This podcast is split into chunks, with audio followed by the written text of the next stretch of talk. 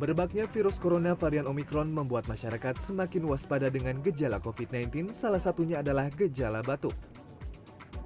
Berbagai cara dilakukan untuk mengobati batuk, mulai dengan mengonsumsi obat hingga berbagai macam mitos yang dipercaya masyarakat dapat meredakan batuk.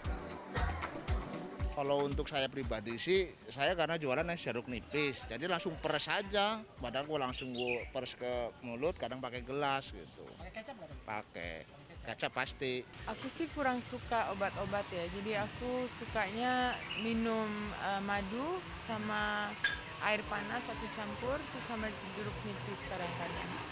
Setiap kali minum itu kayak langsung enakan aja. Agar tidak salah kaprah dan justru membuat batuk semakin parah, mari kita bedah berbagai mitos untuk obati batuk. Nah, jadi salah satu mitos obat penyembuh batuk adalah menggunakan kecap dicampur dengan jeruk nipis.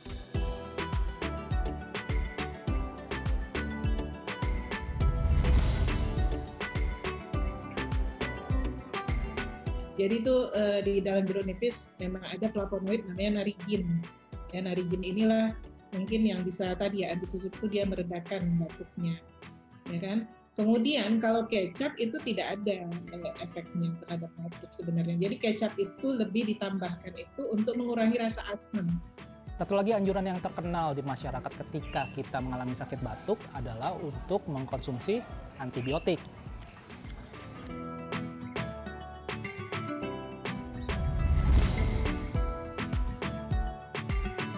Jadi antibiotik itu diberikan kalau kita curiga batuknya dikarenakan oleh bakteri.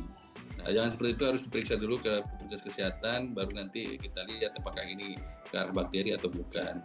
Kalau dia alergi ya bukan antibiotik jawabannya. Salah satu mitos lagi yang saat ini sedang berkembang adalah air hangat yang dicampur garam.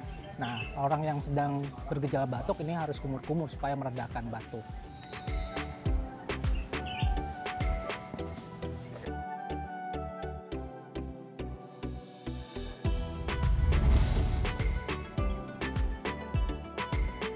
Ternyata dia mempunyai efek mukolitik ya dengan cara dia mengganggu ikatan ion di dalam mukus tadi di dalam dahak tadi.